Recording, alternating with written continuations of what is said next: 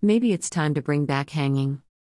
A recurring theme of American westerns is the temptation of the domestic woman to coax a man not to meet evil in the street and right wrongs but to stay safe and keep the doors shut. To hide in the bosom of a woman in trade for sexual security, replacing mother as the overseer of what's good in the world. Of course, the man must do what they must and meet evil in the street and conquer it, then return home to the woman for forgiveness, which usually he gets. The point to the stories is that women are the guardians to domestic bliss and the love of home and family, but that the threats to those wonderful things come from outside sources, and sometimes to eliminate them, the hero must go and throw all concerns for danger aside and do what has to be done. That theme was particularly strong in Clint Eastwood's Pale Rider from 1986. Sure, women had the right to vote long established.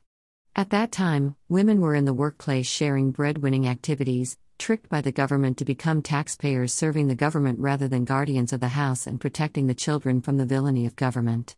But that's a story for another time.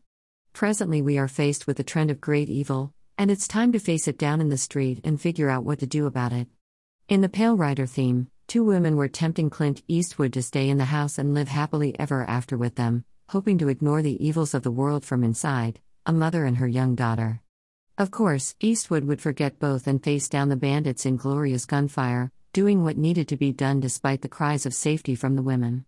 And that's where we find ourselves in a very modern time. We have a challenge to our order of American hopes and dreams and a real need to throw away safety, security, and domestic bliss to face down evil for all it's worth and deal with it squarely. After the crimes showed just in election fraud from 2020, I think the case for bringing back hanging as capital punishment is more than justified and is something we should have a serious conversation about.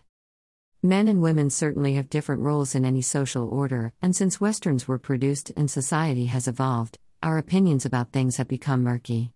I would argue that all this ambiguity has been on purpose to allow criminal activity. Like all bad guys in the world, they seldom ever sell their actions that way. But it takes good people to see bad people for their worth, and sometimes, the good people must risk it all to do what must be done to protect the world from evil. And to understand how to tell good from bad, it must be clear which is which.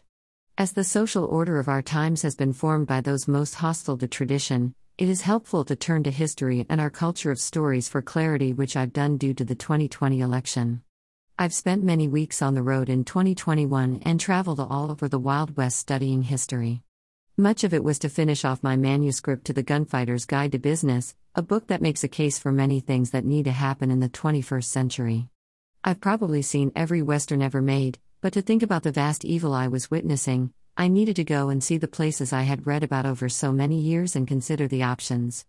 And one thing that continued to come up in the many books I picked up unique to traveling in those Western areas was that hanging seemed to work a lot better than the legalisms of the progressive era.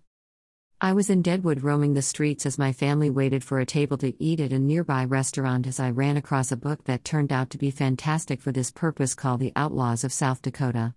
It was the kind of book you wouldn't just buy on Amazon, it was a local flavor, and it was perfect for getting a good taste of Deadwood's history.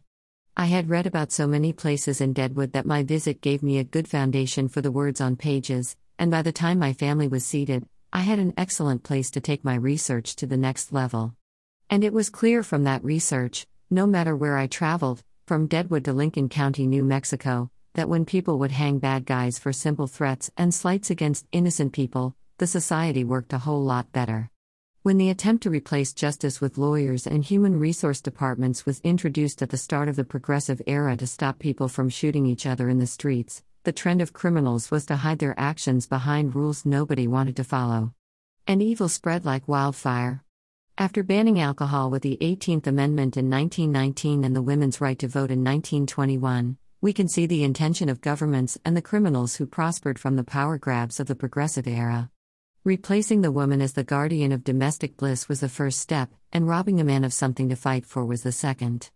The gunfighters in the streets were pushed deep into history, the alcohol slugging loner ignoring the women and meeting a bad guy in the street for frontier justice was a thing of the past, and what the government instead gave us were comb over lawyers that interfered with justice, giving rise to organized crime as we would come to know it.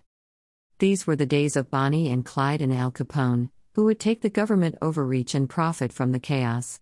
People no longer stood up to evil or even their wives for the right to justice. Now, preserving justice was not even a domestic problem, everyone hid in their homes and called the government to do the work. It's out of this chaos that Saul Alinsky learned from Al Capone himself how to make the Democrat Party into a government sponsored organized crime syndicate, which is where we find ourselves today. It seems like a long time, but the election fraud that we saw in 2020 was just the result of 100 years of progressive erosion of justice. There was no longer a woman to turn away from maintaining domestic bliss and family love to risk it all to face down evil. Now evil was everywhere, and nobody could see it because nobody was home even to fend it off. Everyone worked for the government to be good taxpayers to fund a monster government that criminals essentially ran. We were supposed to maintain that government by elected representatives, but we learned in 2020 that the criminals were running the show, and nobody was meeting them in the streets to stop them. They didn't respect our laws, and they certainly didn't appreciate any of us. While traveling and reading this year, it became clear that the only way to stop that lack of respect is to get back to the days of what worked and what didn't. What didn't work was putting safety first and listening to what the government wanted to do about justice. What did work was that people at the front of justice, alone in faraway places like Deadwood, South Dakota, often hung bad people at the point of a crime, where it happened quickly. And things were much better off than they are now.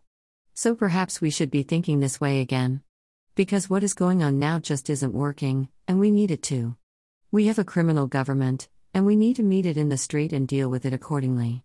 But to deal with evil, first, we need to see it. Rich Hoffman